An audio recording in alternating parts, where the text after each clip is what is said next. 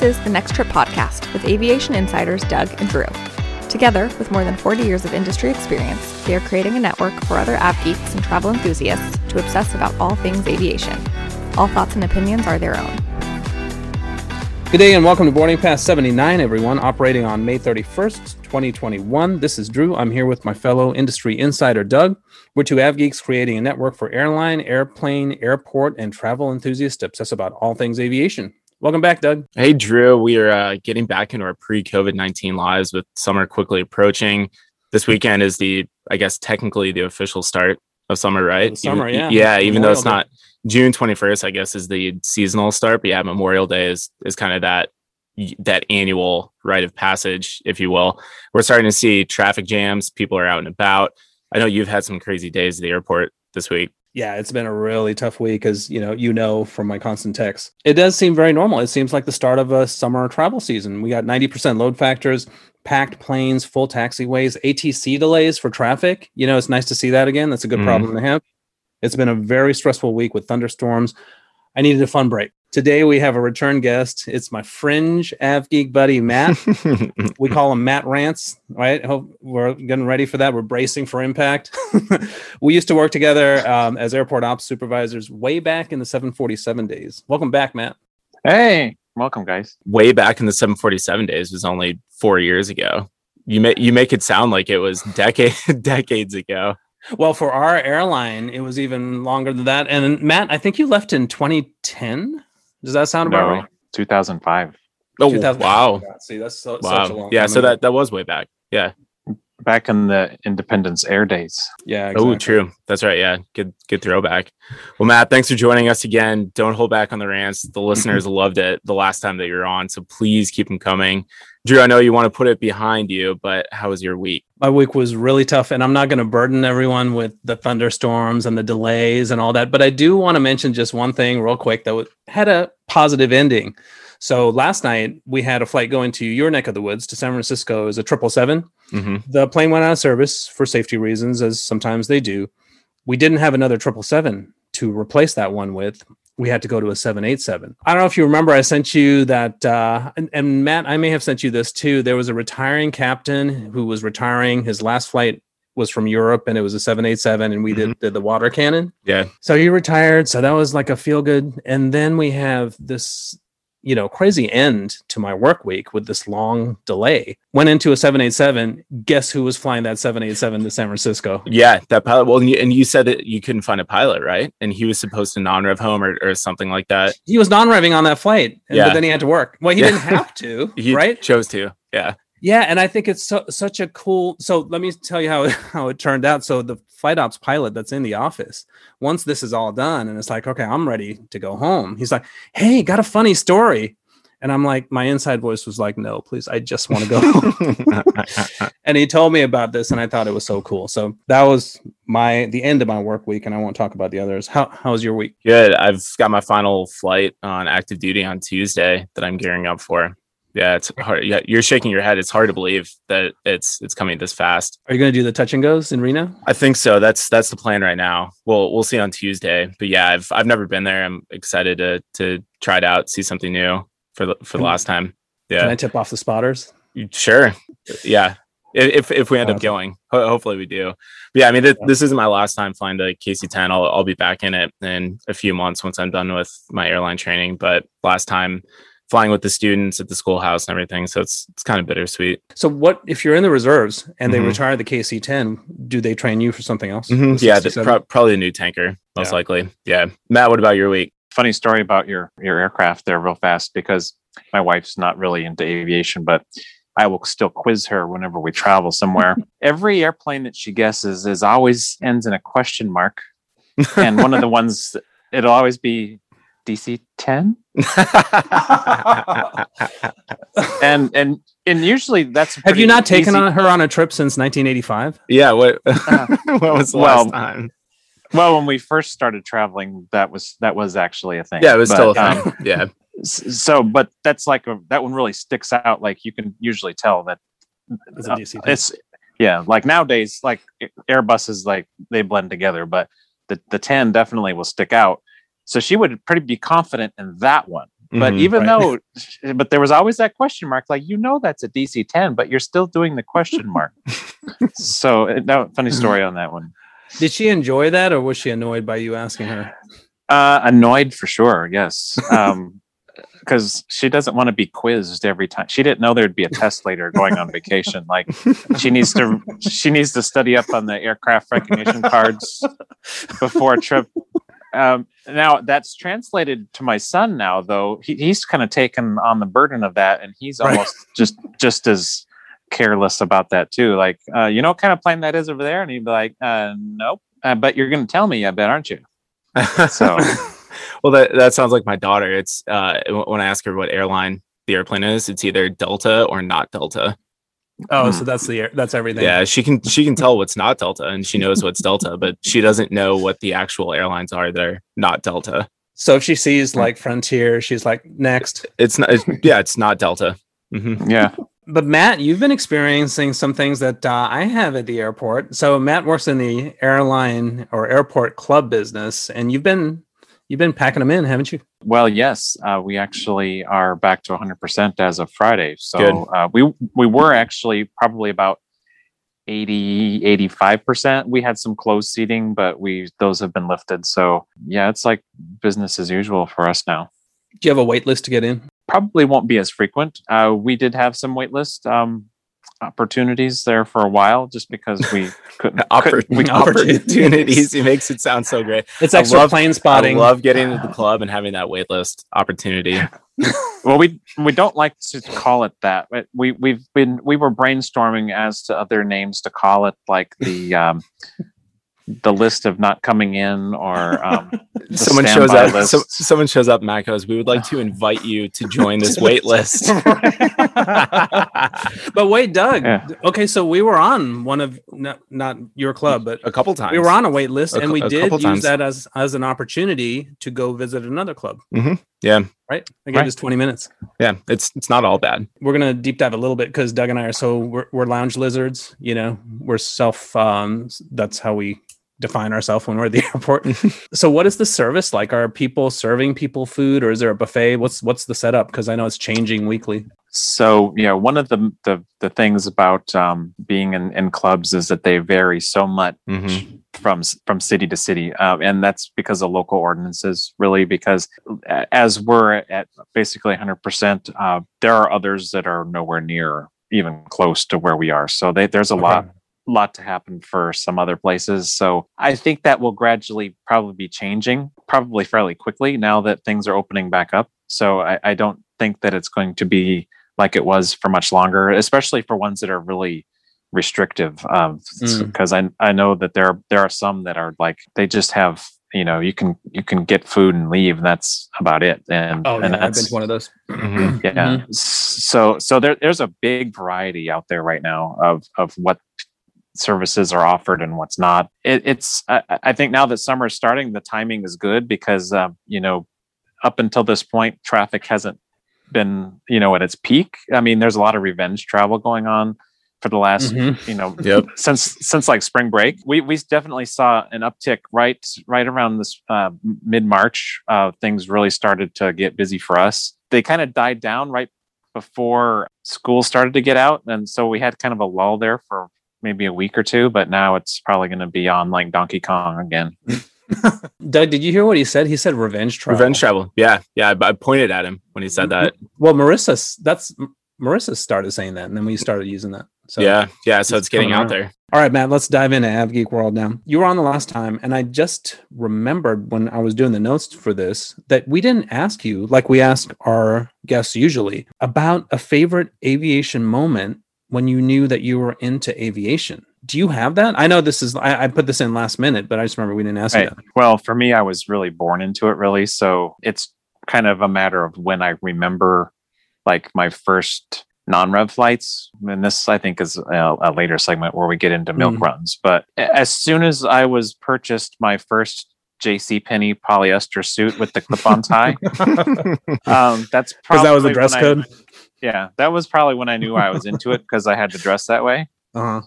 and it was funny because a lot of my pictures from that time uh, at like my grandparents house I'm wearing the non-rev suit because prob because we're like on our way to the airport. to the airport. Okay. The non So- suit.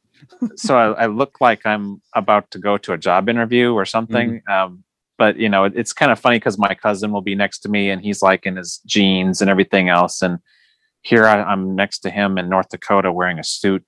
and and it, and it makes no sense whatsoever. I'm glad that this policy has been relaxed because Yeah. you could always tell who the non-revs were, and it really made no sense. It's like, okay, well here's here's this couple, and they're dressed up nice, but why is their son dressed up like that? Mm. It's like, are they are they are you going to a funeral or you know? It's like it just made no sense. And and the other part of that that is crazy to think about now is that since they were smoking sections back then, Mhm. uh, here here I am, ten years old in my polyester suit, sitting next to this chain smoking woman who's going, "Hey son, where you You going to?" you talked about that last time.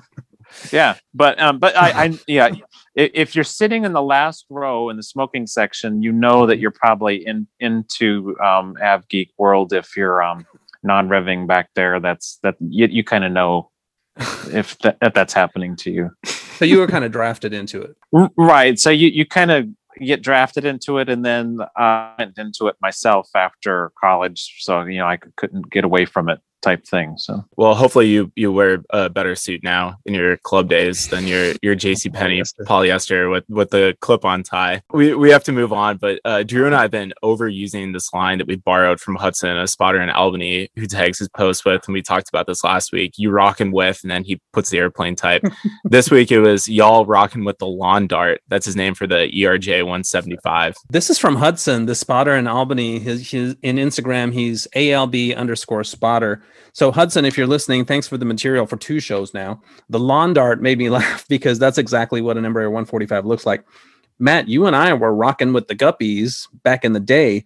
Can you avsplain what a guppy is, and maybe you have some other nicknames we haven't heard of for airplanes? Mm, well, the Guppy, yes, uh, is I think primarily was for the 737 like 300 series because uh, I don't know because engines were made him look a little more fat. I don't know, But but it's it's short um, and short and stocky. yeah, but yeah, the that evolved. I think from even the Thunder Guppy was the 200. Um, so yeah, there was more than one kind of Guppy. I guess you just had the regular Thunder guppy. reg- regular Guppy and then Thunder Guppy and good They still- they still use guppies today at certain airlines. And I I, I know I screenshotted this to Drew, a, a pre-hire pre-hire group that I'm on on Facebook for for the airline that I was hired with. They were asking what the what the drop was this week, and someone commented and said all guppies, 100% guppies, and then they listed the domiciles and everything. And uh, it just made us laugh because Drew and I have talked about that.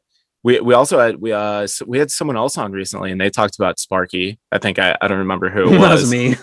Well, no, no, no. You you brought it up, but I, I think Oh, one of someone else guests- mentioned it. Uh, yeah, one of our guests or someone made the, the comment about Sparky. the names we have Sparky, we have Bigfoot for the triple seven, and we've got, Ah, yes. um, right. Didn't we used to call that?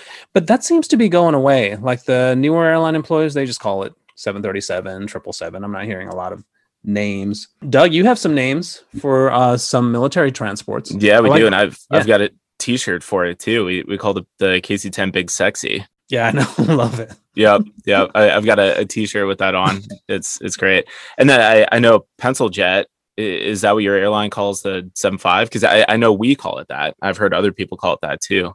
No, I think it's just me. I'm trying Just to get you. it to Okay. yeah to trend, but not having any success. And we have so few now. Yeah, that's true. Matt, you had some names for the MD80, I think. Well, there was any any DC product you could call it diesel, like diesel nine or, or diesel ten. Hmm. Oh, that's Wow. right. The Diesel 9, Diesel 10. I think north like north northwest. I think like like to call their DC nines diesel nines. Guys, let's get some work done, work, if you will, with a couple news, i- um, three news items this week. Doug, what do we have? The first one is going nowhere fast. Does supersonic air travel have a future after Aerion? Drew, we talked about this several months ago, and we, we were excited about this company. This Florida based plane maker, Aerion, was planning for their AS3 airliner to carry 50 passengers, 7,000 nautical miles at Mach 4. That's four times the speed of sound. The plane would have been the first supersonic airliner since the Concorde was retired 17 years ago due to high cost environmental impact. Unfortunately, the company shut down on May 21st with their billionaire backer of 18 years, possibly losing patience. NetJets, which is a corporate jet sharing business, had rights to purchase 20 of the AS2 jets, which are to be built before the AS3, but no money seems to have changed hands. This now leaves a Denver based Boom with plans for an 80 seat airliner that can fly Mach 2.2 in the works. JAL has already paid 10 million up front for their first 20 aircraft, and Virgin has purchased rights for 10 planes. So it looks like Boom is the only one who's possibly left in this space at this point. Well, yeah, and it seems more attainable, right? So instead of four times the speed of sound, Boom is 2.2. And the business plan more, makes more sense. It's 80 seats versus Mhm, 50 50. seats. Like, yeah. And the fact that um, JAL, Japan Airlines, has actually put up real cash. hmm But you guys, Matt and Doug, is there really any any any desire for these from the traveling public? I mean, I don't hear, I don't see anyone clamoring for this. Like, what do you guys think? I mean, is it something we really need right away? Well, my question is the sustainability piece. That that's becoming a really big deal in aviation, right? All, all these airlines talking about going green, all the, yeah. the manufacturers doing that. Can can a supersonic airplane really be sustainable? Possibly, probably not, because you're at this point you're just throwing gas on the fire.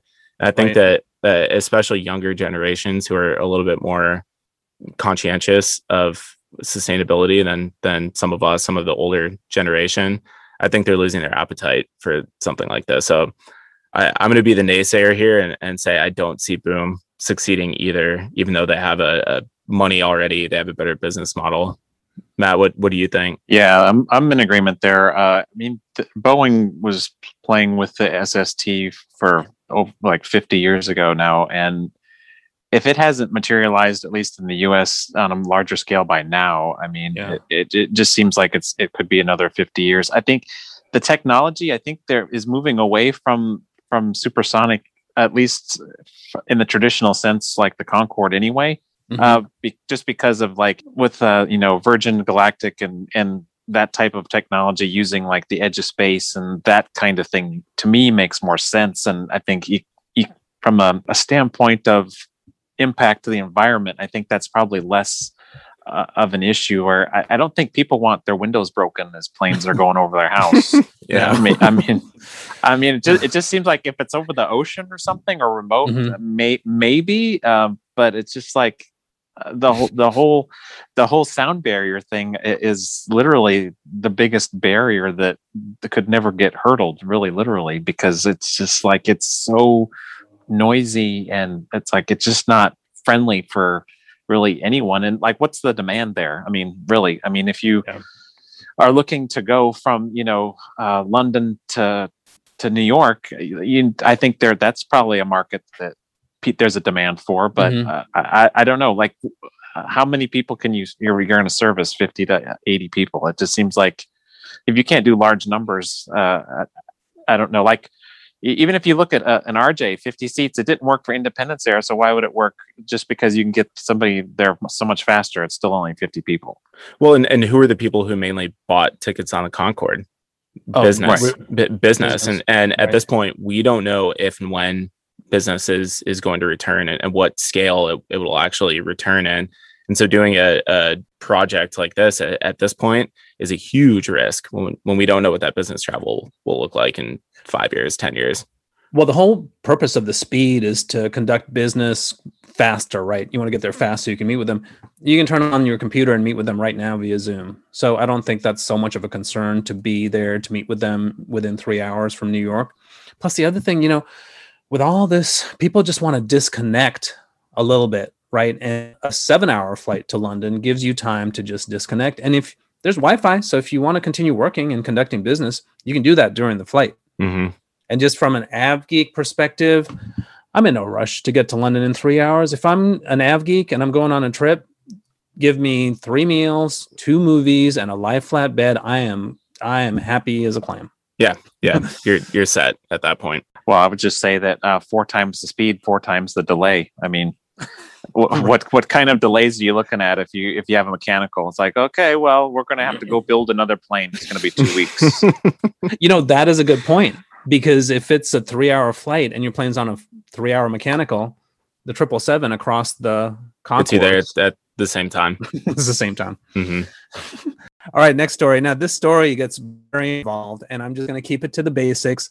Everyone's heard about it on the news. This is about the Ryanair flight that was uh, diverted from uh, this traveling. It's Ryanair flight 4978 from Athens, Greece to Vilnius. It was forcibly diverted to Minsk in the country of Belarus. The flight was escorted by Belarusian fighter jets to the capital, where an the an opposition activist who was on board, his name is Roman Protasevich, was arrested. On Wednesday, ESA or ASA, the European version of the FAA, put out a directive for member country airlines to avoid Belarusian airspace. The day before that, the president of the European Commission announced that the bloc was closing our airspace to airlines from Belarus after their quote unquote outrageous behavior. Even other major major airlines outside of Europe, including Singapore Airlines, have vowed to bypass that country on the way to Asia. Russia, which is an ally of Belarus, has taken days to grant clearance to Austrian Airlines and Air France to fly to Moscow using the Russian airspace to be able to skirt around Belarus. There's a bunch of restrictions already in place for flights over the Ukraine, which is a country just south of Belarus. So this is causing a lot of complications for inter-country international travel. The Belarus, Belarusian airline Belavia has been banned from flying to 16 countries.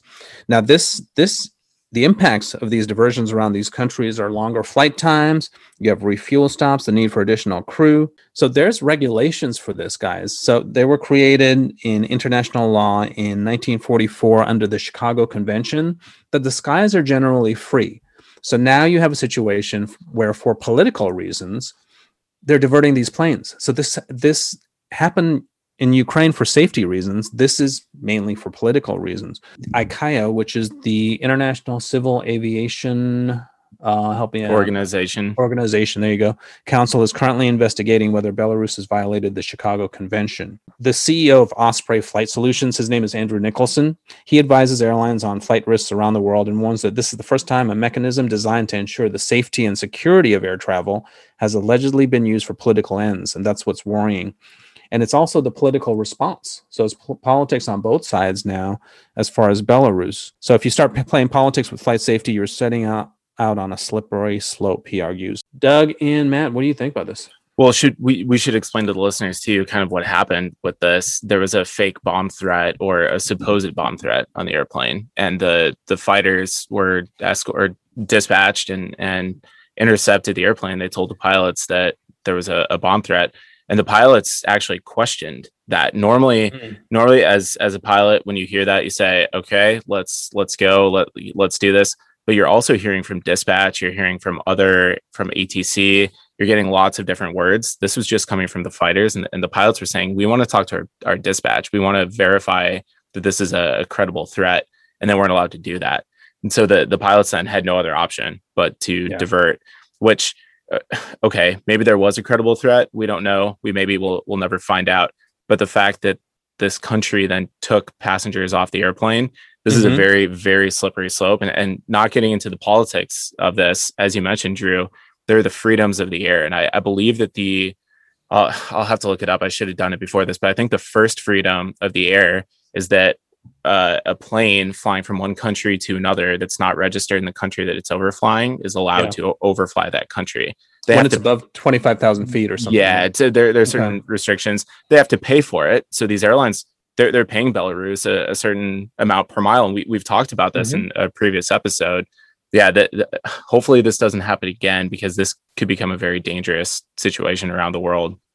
Well, I'm glad that there was um, a strong response from the other countries because now Belarus is, is suffering. They're not going to get any tourist traffic now from the rest of the world. Mhm, Their airline can't fly to 16 countries. mhm. And they're not, just like you said, they're not getting the income from that air traffic. We'll see. I, I can tell you when 2014, when the Malaysian airline was uh, shot down over the Ukraine, Mhm. flights were skirting the Ukraine, and Robbie and I were traveling from Frankfurt to Colombo on Sri Lankan Airlines on an A330, and our flight path would have gone right over the Ukraine, but watching on the map, we skirted right You over the around. border. Mhm. And it, you know, 10 hours is a long time on an A330, so that probably added another, I don't know, 15, 20 minutes, Mhm. you know, to the point where any longer the plane would have had to stop somewhere for fuel. Moving on to our final topic for today. This is from Forbes. What the new airline Avelo and Breeze mean for U.S. aviation. Drew and Matt, we've talked about both of them quite extensively. So we're, we're not necessarily going to talk too much about them as an airline, but mainly what this means for the, the aviation industry as we move forward. Avelo began service with an Allegiant style business model, operating out of Burbank with 737s. Breeze, we talked about that last week, started with 195s. to eventually getting A220s. Both are starting as air travel begins to normalize with significantly lower costs than larger airlines. Uncertainty in air travel demand, especially business travel, creates concerns about capacity and price stability. The two carriers are disruptors who, like People Express, Southwest, and JetBlue, benefit from the public with lower fares and sometimes better service too. Despite the economy still in recovery, these two carriers will benefit from lower costs, not having wide body aircraft and their associated high costs, and being able to make money on leisure travel where majors may struggle due to their higher costs. Andrew Levy, the CEO of Avelo, was the successful president of Allegiant and CFO at United, while Neeleman has success with each of his previous startups in Canada, Brazil, and the US. Guys, let, us not talk about the airlines themselves, but more what we think this is going to do for the the future of aviation in the U.S. moving forward. Matt, since Drew and I have talked about this extensively, what what are your thoughts? Well, I, I think that um, you know their their business model with point to point travel is is definitely a, a plus for them. Uh, I mean, the hub and spoke works for large airlines for sure, but mm-hmm. uh, I, I, think there's definitely a, a, market for people that you know want to try and bypass uh, those type of you know you know connecting flight options. Uh, I, I just wonder if you know you're if you're relying on people that live in in those markets to to be sustainable that way. Uh, I I mean, sure, it depends. It really depends on on your routes and if people are coming back, uh, it's maybe a good time to be to be starting that. The, the one thing I'm kind of concerned about is just about like the size. I think 737 is a great plane to use. Mm-hmm. Just the the 190 though that that's kind of a question mark for me. Uh, it's a great size for for a regional jet if the if the market uh, dictates that, but it's it's just kind of like you, you know I think they're going to have some challenges just like any other startup does, um, and uh, time will tell if if they can support the markets they're going to fly. But it, I well, think I, you know they, they have some good ideas. I think the 190 is is close to a 737 700 from a, a capacity standpoint or like a 717 yeah, it's just over it's about 110 yeah but, which but matt you know you're talking about that maybe not being the best airplane but this is a temporary because they got these pretty cheap is my understanding mm-hmm. but they're right. moving into the a220 which right. is what doug 120 seats uh, yeah in, in their configuration probably 120 super economical yeah i mean my thoughts on this i would say 10 years ago maybe this wouldn't be possible but air traffic is growing so now maybe there are enough people that want to fly from Los Angeles to Santa Rosa every day mm-hmm. on a set to fill a 737. I don't know if that would be, would have been possible in the 80s or 90s. And just the people at, that are leading these, they're successful. They've been successful running airlines. Mm-hmm. So I think there's a chance that it could work for both of them. Do, do you know what their distribution is? Are, are they on the GDSs or are they like Southwest? I, I haven't looked into this. That that could be a big That's factor good. because if people yeah. don't know that they're there and don't know to look for them, like Southwest, right. to uh, Southwest is not on the global distribution systems. People have to know to look at Southwest.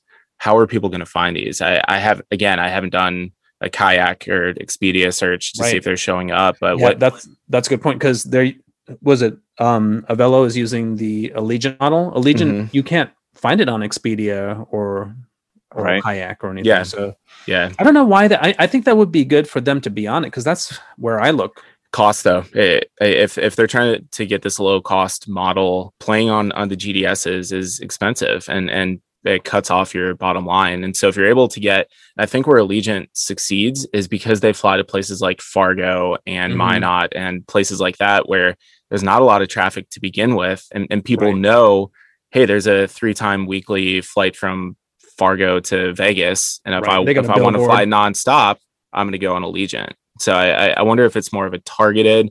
They're not looking for the masses like United, Delta, American, Southwest. It's more right. of this finite, just those city well, pairs. Yeah, they could have targeted media campaigns just in Los Angeles and just mm-hmm. in Santa Rosa. Yeah, or Avelo. Mm-hmm. Yeah, we'll see. Matt, anything else on that? I think, uh, I mean, at one time the GDS was king, and you know, Doug's point, you know, you you really had to be in one of those major systems to to get noticed, uh, and for travel agencies in particular to to book uh, your airline. Mhm. And I think with the internet now, I- don't necessarily think GDS is as big of a deal as it used to be, just because the Southwest of the world have been successful without that. You know, it's one of those things where market is definitely important, and it kind of is like almost like a word of mouth, so to speak, because uh, you know, in, in Fargo, you know, word word, word travels fast, fast. without. Ad- yeah, even without advertising. Yeah. I mean, Mhm. it just it's people will find out about it uh, in places like that. But if you're in a major market like LA, Yeah. that might start to get a little cloudy. But uh, I think in the other markets uh, that are smaller, I think it might be a little easier to target your audience. Well, to to your point, Matt, what mainly what I meant by the GDS and, and how you kind of have to be on there is you, Drew, myself, a lot of the listeners on the podcast, we know how to price shop. We know what airlines we first of all, we we know what we want to fly. We know where to go to look to find them. And it may not be on Expedia or kayak. We might go directly to that website. A lot of the people who are flying these airlines fly once a year and and they don't know how to to price shop. They don't know how to go to united.com, delta.com, avelo.com. And what they do is they go to these the GDS, they go to the Expedia, the Orbitz, the kayaks, and and they see whatever is the cheapest on there. So that's what I mean. If they're not on the GDS, I feel like they're going to lose a lot of those people who might know about them. That's Yeah. that's just my thought. Southwest it's can do it because they have a, a huge following, and, and Right. people like Southwest, and they purposely know to go and look there. Exactly. I mean, just like this podcast, you know, it's on Apple Podcasts and it's on these other distributors, if you will, or other platforms where you can get it, where people are just looking for aviation podcasts and they happen to see ours. And that's that's basically kayak where you can shop around. And I if I were starting an airline, I would definitely I know that, you know, that would affect your cost because you pay them a little percentage, but I think you get a lot more coverage if you were on that. You have to spend money to make money. Yeah, exactly. Speaking of low fare carriers, let's talk about Frontier. No, not F9 Frontier, which is their airline code right now. Let's go back to the Frontier of FL, which was their airline code uh, back in the 80s. Matt, we regaled everyone with our stories from the Alaska Milk Run, but you told me about some milk runs on Frontier, some milk runs that Frontier had. Uh, first of all, can you avsplain milk run for our listeners? Yeah, I don't I don't know if there was really any running of milk, but um, but but it was uh, yeah before the hub and spoke system, like all of your flights could take you all day to get from A to B because you had to go actually from A to B to C to D to get to E. Um, and so if you're if you're like me and you and you're like ten years old in your leisure shoot, uh, it was it was fun because you're like you get all these different segments um, thrown in there that you normally wouldn't have today. One of the earliest ones that I used to do was from Denver that went up to Rapid City and then continued up to Grand Forks and then to Fargo, and that was all in a 737 200. You know that was always fun to for me, but uh, you know if you wanted to get there in a hurry, that you know took much longer, of course you know that was something that I did multiple times. And another one that we were talking about was uh, from Denver to Sacramento and then to Stockton, which I don't believe even has air service right now. So,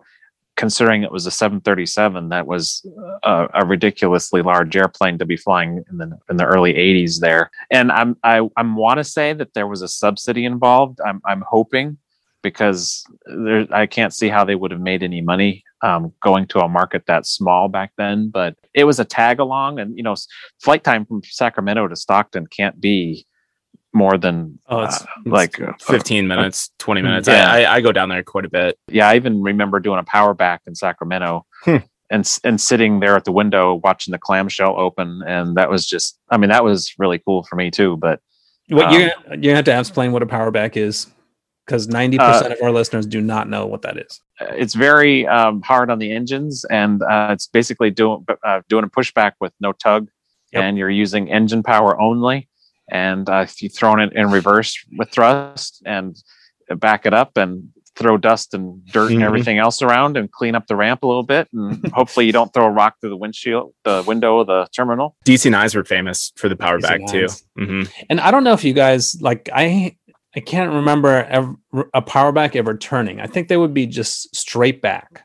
I I mean, would think- they ever turn? I, I think so. Yeah, just just from a, a clearance perspective, the captain probably went out and checked behind them when they powered back, and if you start to turn, then you lose that that sight. Right. But I mean, it- it- at certain airports, the pushbacks are straight back, anyways. oh yeah, yeah, they are. yeah. Now, And and the hand the hand signals for power back is really cool because it's a disco move where you're rolling your hands like you're Uh-huh. doing some kind of a line dance or something. Uh-huh. So so you, you you spin your batons like you're you're in a disco, and you know Uh-huh. that, that means that that's back. like that's like the best thing. That so that's when they do that. That means the engines are are in reverse stage, and then when they you know stop, and then you know they're good to go.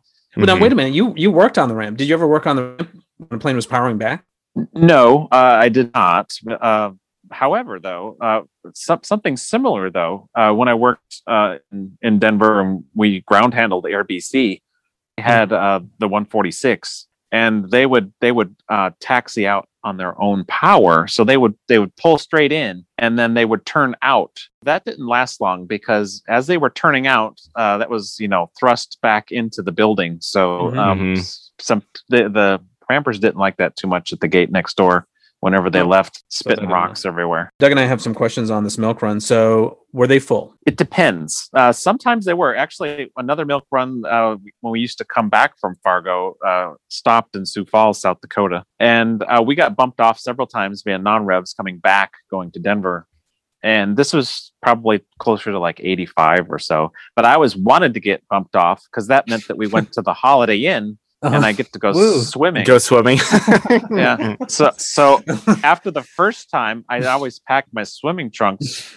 So if we got bumped, I would be ready. So it happened the second time, and I was just like, I was so happy. It was like, oh, this is awesome. We get to go swimming. Drew, I, I think we need to explain to the listeners why this is such a big deal in 85, 86. It's post deregulation. When when my dad was on, he talked about flying from northern Wisconsin down to Chicago.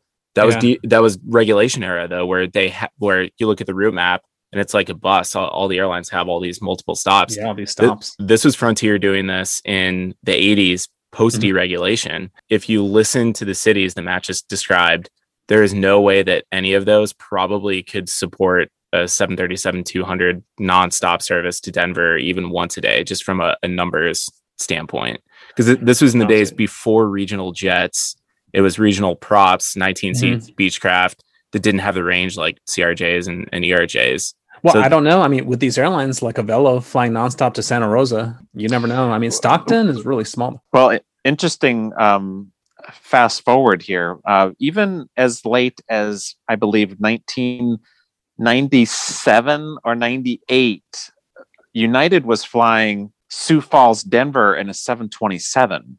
Oh, Now- wow. Okay. now gr- now granted this was only once a day so Mhm. it was that was the last like uh an afternoon flight and i believe there was a lot of mail um but like uh when i was with great lakes so we were flying a 1900 on that route and then united was flying a 727 so you had two gr- greatly different aircraft on the Yeah. same route different products. it's like, oh well, I misconnected on Great Lakes, uh, but I'm rebooked on a on a jet with first class later in the evening. So hey, that's That's not bad. fine. And we used to reroute all of our bags uh, on them, which was a nice option to have, because we used to get hunting gear uh, during uh, like I guess duck season. So like we'll, we'd be rate, weight restricted to 19 passengers, 19 bags, but we'd send them all over to United, and they'd send them over, you know, no problem. Yeah, that's that's fascinating. Just thinking back to that that era. So thanks for talking to us, Matt. Thanks for taking the time to talk about the milk runs. But speaking of the milk runs, one of our listeners, Russ, who we met in, in Alaska on the milk run, suggested airline cabin etiquette as our ops topic for this week. So that's what we're going to do. Drew, you and I have pretty much we're pretty much on the same page on a lot of these things, but we want to see what a fringe av geek or a, a civilian, I guess, maybe maybe Matt's a civilian. He's the closest thing we have. Right? yeah what, what what he thinks. So let's let's just go down the list. We'll ask you matt what you think. Drew and i have already talked about this quite extensively. We can maybe throw a little bit in here or there but we'll, we'll start with the first one. Middle seats and armrest what's the etiquette for this matt? Mm, well, He has to think about it. i know the etiquette. Well, I mean, usually you should at least get to use part of it. It's like either the front part or the back part to me. It's like if there should be you should be able to share it somehow, but don't don't bogart the whole thing. No, this is real talk now. So the middle Yeah. person gets both armrests. Both. They get no both. confusion. hmm Uh well, yeah because Well, it the aisle the aisle can lean the window Yeah, can window lean can lean. Mhm. I would probably agree that yes, uh, you should be entitled to that, but I'm sure that most people that are in the middle seats would disagree with that. Or the people that are on the outside. I mean, the, Oh, yeah. the window, the The window Yeah, on the aisle would probably take- say, "Oh, well, yeah." I, they take they take both. All right, the the next one is reclining in economy. Well, and in, in reclining an economy, uh, uh, yeah, I have some stories about not reclining an economy, sitting in the bulkheads. I could rant about that for a while. But, um, um, I have I have a nightmare story that I, I will keep this brief as to going from L.A. to Sydney in '76 H and K, uh, being the only only two seats as only two seats in, as non-revs that would- were together. I should have just sat somewhere else with. Uh, and let my wife be somewhere else because it's like oh there's 70 open seats yet all of them are middle and two of them are in the very back What kind of plane is this? It has 76. Is It this a was some 740? it was yeah Okay. 400 All right. Window. Sh- okay. So reclining. So D- Doug, you and I don't agree about agree about this. What What are your thoughts on reclining on in economy? I usually try not to, unless it's like maybe a, a red eye or something. But my thoughts are if the seat is allowed to recline, then people are allowed to recline them. But I choose, I usually generally choose not to. Uh, oh man, we can't have a fake fight on that because I, I agree too.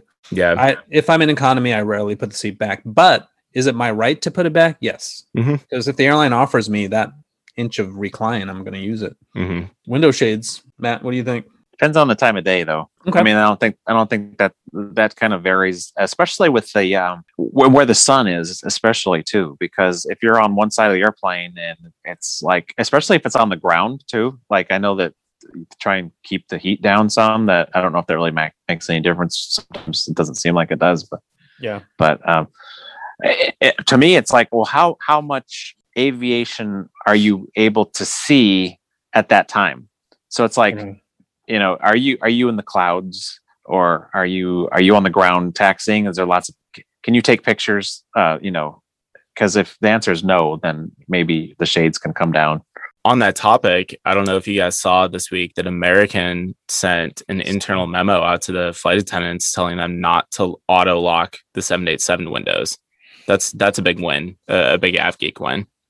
Yeah, that could be frustrating when it's just daytime and you know people aren't. It's not an issue of people trying to sleep. You should be able to open and close your you know your shade. Yeah, but you you asked me my thoughts. I will open it if it if there's an aviation moment going on, like Okay. Matt said. Other than that, I, if I'm not looking out the window, I'll, I'll keep it an inch, maybe cracked, just so I can see what's going on out there. But I, I won't have it blazing bright.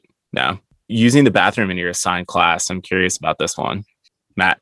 Matt. Mm, uh, etiquette on that. Um, considering that I've had to meet many a flight because of the, this violation, uh, this is kind of a touchy subject for me, and I could rant about this for quite some time.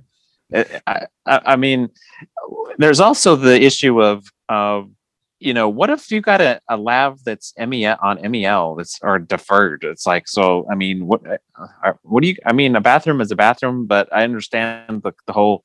If you're in first class, it's kind of dis, distracting and disruptive. Um, you can't. I mean, it's it pretty much. I, I kind of get it. Um, it, but it really depends on the aircraft type too. So, uh, and how many bathrooms are available? Because it, it seems like some are more. If it's just like a 737, then obviously that's going to be very distracting. But I think maybe wide bodies, it's not as big of a deal. I would say use the toilet in your cabin unless it's an emergency. If it's an emergency, just go use whatever lav is available hmm because no one wants a situation. You know, none of the crew wanted to have to deal with that.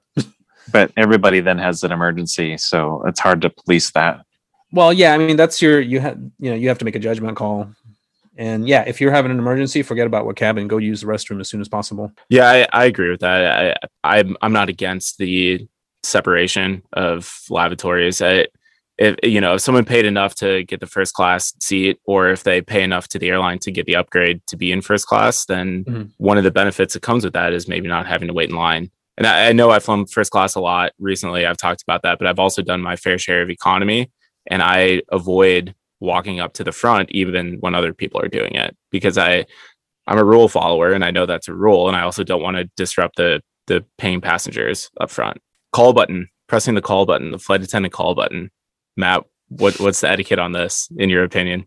to me that's like don't what, what is the call button really even there for? I mean if you have a legitimate issue then yes uh, to me that's like kind of like the um, pulling the cord on a, a bus or like on a subway. It's like you're going to stop the train if you do that. So it's like So I, I, I, I think I respect the profession too much to be even using that for anything. Like, Mm.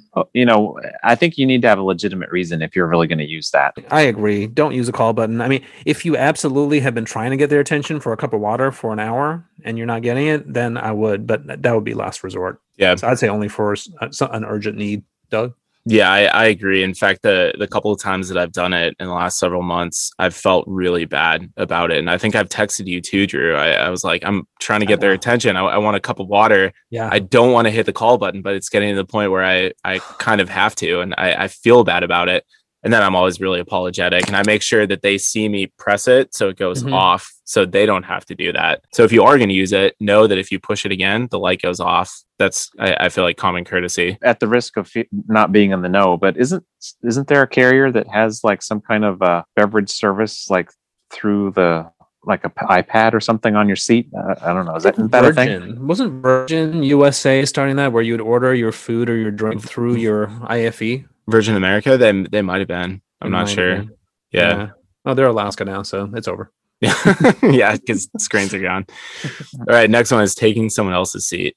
Matt, what are your thoughts on this? this this you know i hadn't flown in a long time but you know when we went to tampa recently that somebody was in our seat and it just it seems so avoidable it's like you know there's numbers above the seats for a reason so how, how do you make that mistake and, and, and a funny story uh, my mom was traveling uh, as a non-rev several many many years ago and she was actually in first class uh, stedman who is Oprah's oprah's significant other person uh, was sitting in her seat. So that that was that's like one of the funniest stories of someone else being in your seat. So what I was happened? to say like, was this?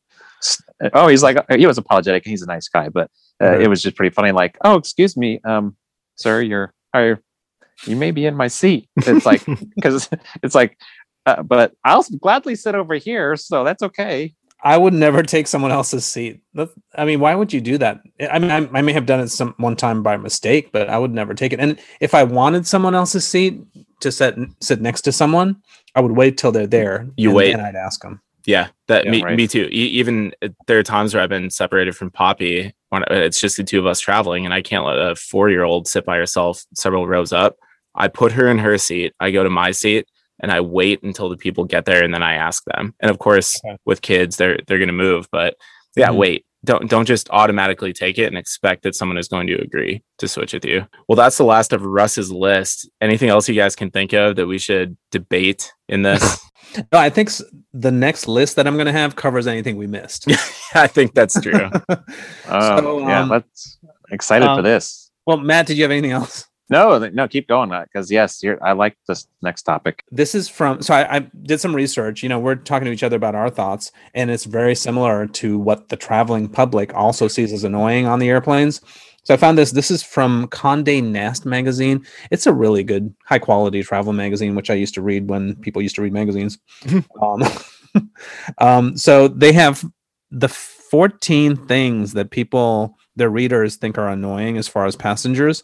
I'm not gonna read all 14 unless you want me to, you guys. But let's just go through the top top 10. So the number one was the rear seat kicker hmm right? We all hate that. Inattentive parents. So that could be you guys, actually. I don't, I've never traveled with you guys and your kids, so that could be you. the aromatic passenger. Oh. no, that's a pleasant way of putting it. Um, what else do we have? We have the audio insensitive. That that is at the top for That's me. my Doug, top. You know that. yeah, that's you know my when top. we were sitting at that gate with Mhm. someone on a speakerphone, so it's like we're we're an earphone. The boozer that could be us. I mean, we're just a f- you know two drinks away from being that person, but we can manage. You know how much we drink. That's so- it. It's it's the management piece. It, it's the people who can't manage that make other people upset. Yeah. So if you're reaching your limit, you know, have some coffee or a loaf of bread or something, you know. Then you have the chatty Kathy. That could also be us. yeah. The queue jumper. What do you think that is? That drives me crazy. That's the people who you're in line and they jump in line in front of you, or, or you're standing at the gate. They say, Hey, group two, you can board. And then someone gets in front of you, and the gate agent has to say, Sir, you're group seven. Please step back. Got it. Okay. Yeah, that's annoying. Seat back guy. I don't know what that is. Maybe that they're punching the, Is that the the recline? buttons. Seat back. Oh, reclining the seat. It might be the recline. That's your recline. recline. Okay. So Mhm. that's number eight. Well, I have a rant Almost. about that. What? I have a rant about that. Go ahead. You know, well, there, it's it's related to seat back. The thing that I hate is when there'll be it, somebody that will use your seat as their like their their personal like handrail to get in and out of their to get seat. up. And they Oh, grab. yeah. Oh, Yeah. that might be what it You is. jerk back. Yeah. That might be. But Yeah, like- they grab the seat to stand up. it's like they Mhm. almost rip the seat uh, the top of the seat off trying to get out of their seat and and like ah man, i just hate that it's like dude it's like i'm, Yeah, there's a I'm, person sit, I'm, s- I'm sitting here and i feel like you're i'm about to you're about to break the seat in half Yeah, use the armrest to balance or something. And speaking of armrests, you know, the armrest hog is number nine. I thought it would be higher up on the list. So this is, you know, if you're in the middle and someone's hogging the armrest, you know, someone on the more the desirable seats. Number 10 is pungent foodies. So don't bring any pungent food, you know, any hot curries or tuna fish or an egg sandwich, you know, leave that at home. The undresser. So this is someone who uh I guess changes into their uh pajamas that flight or that or have you been hit by someone who's taking their jacket off Oh, they, yeah. they stretch their arm all the way out and they're all up in your personal space oh or Yep. they're taking their shoes off oh yeah that's that's a big one Oh, too no. Yeah, keep them on. yeah Um, the amorous, these are the lovey-dovey couples on board. We don't need to see that on board. You know, save that for when you're on your at your hotel room. The mad bladder, that would probably be me. Sometimes I'm anxious and I gotta go to the bathroom three times on the flight. So sorry. Yeah, I'm, I'm guilty of that too from time Yeah. to time And I always take a window seat, so that's double annoying because Yeah. not only do I have to go all the time. I'm you have to make two two people get up yeah Sorry, sorry. The single and ready to mingle, mingle is the last one. Just know if you have a receptive audience, if you're single and ready to mingle with your with your um. with your seatmates yeah was was All right, I that think we got everything. was that virgin that was trying to be matchmaker and trying to set people up before the flight based on their their bios or something Yeah, I think it Did was. ever- and I think some of these airlines, I know American has it where you can text someone in a different seat. That could be dangerous. we tried that though and it didn't work very well Work. no because remember i tried texting you on the triple seven Yeah. and I asked you for like an hour if if, if it went through, and, and you said you couldn't figure out how to get it, and I couldn't Yeah, I couldn't out, figure out how I couldn't figure it. out how to see if you read it. We sound Yeah. Drew, we we we're making ourselves sound so old I right know, now. right? we couldn't figure How out do, these, that how do planes work? the. IFE. Maybe they could just have a a can and two strings that you could tie between the seats. Wouldn't that work just about as well? Yeah, exactly. Yeah, uh, the the telephone game. I just tap like tap on the guy in front of you and say, "Hey, can you tell the person in four F that I say hi or something like that?" Right. All right. Well, before we close out this Matt Rants 2.0 episode, let's thank our listeners for your support. Drew, I heard that we own Mondays now. Yes. So we've had uh, a number of people mention they like listening to us on Mondays, but we got these two just this week. So we had two comments uh, about people starting out their work weeks with us. Uh, listener David in North Carolina said, Your podcasts have made pandemic Mondays more bearable. And then our buddy Russ in San Francisco said, Lovely Monday AM driving to work and uh, podcast update from the boys. So from the boys. Oh, the fellas. Yeah. yeah, and um, just real quick, speaking of uh, Russ, uh, he's the one who gave us this idea for the cabin etiquette. So thank you, Russ. You know, we're we talked about our mission is creating a community of a- aviation Mhm. um, enthusiasts. Yep. So the people that joined us on the milk run, two of them were Russ and Ian. They didn't know each other, right? And now they are planning to do a mileage run. Mhm. So we've created that, you know, that AvGeek friendship. So um, that's great. So it's nice to see that. Yeah, that's awesome. Uh, Matt, it was great having you on, and, and thanks for helping make our listeners Monday or whatever day you listen fun. Anything else you want to share with our listeners before we go? I'm sure we'll have you back on again in, in a few months. That was uh, always uh, fun to, to chat with you guys. And uh, yeah, hopefully I'll uh, have some more fodder for the airwaves. Thank you for sharing your stories and rants with us. It was a blast as usual. To our listeners, this podcast is your show, so go on our website, nexttripnetwork.com, and let us know what's on your mind so we can talk about it or give us your feedback. You can also follow us on Twitter or Instagram at Next Trip Podcast. Tell your friends about us so we can reach more people who love aviation and travel. Thanks to all of our listeners for your support and for joining the conversation. We'll see you next week. And in the meantime, stay aviation tough. This has been the Next Trip Podcast.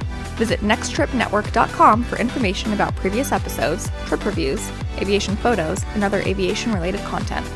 This is your show, so search for The Next Trip on Twitter and let Doug and Drew know what you want to talk about.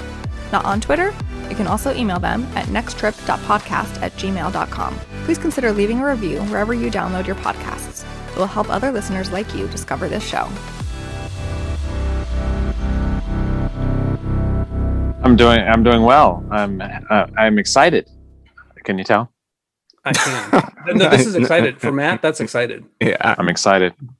I'm really excited to be here.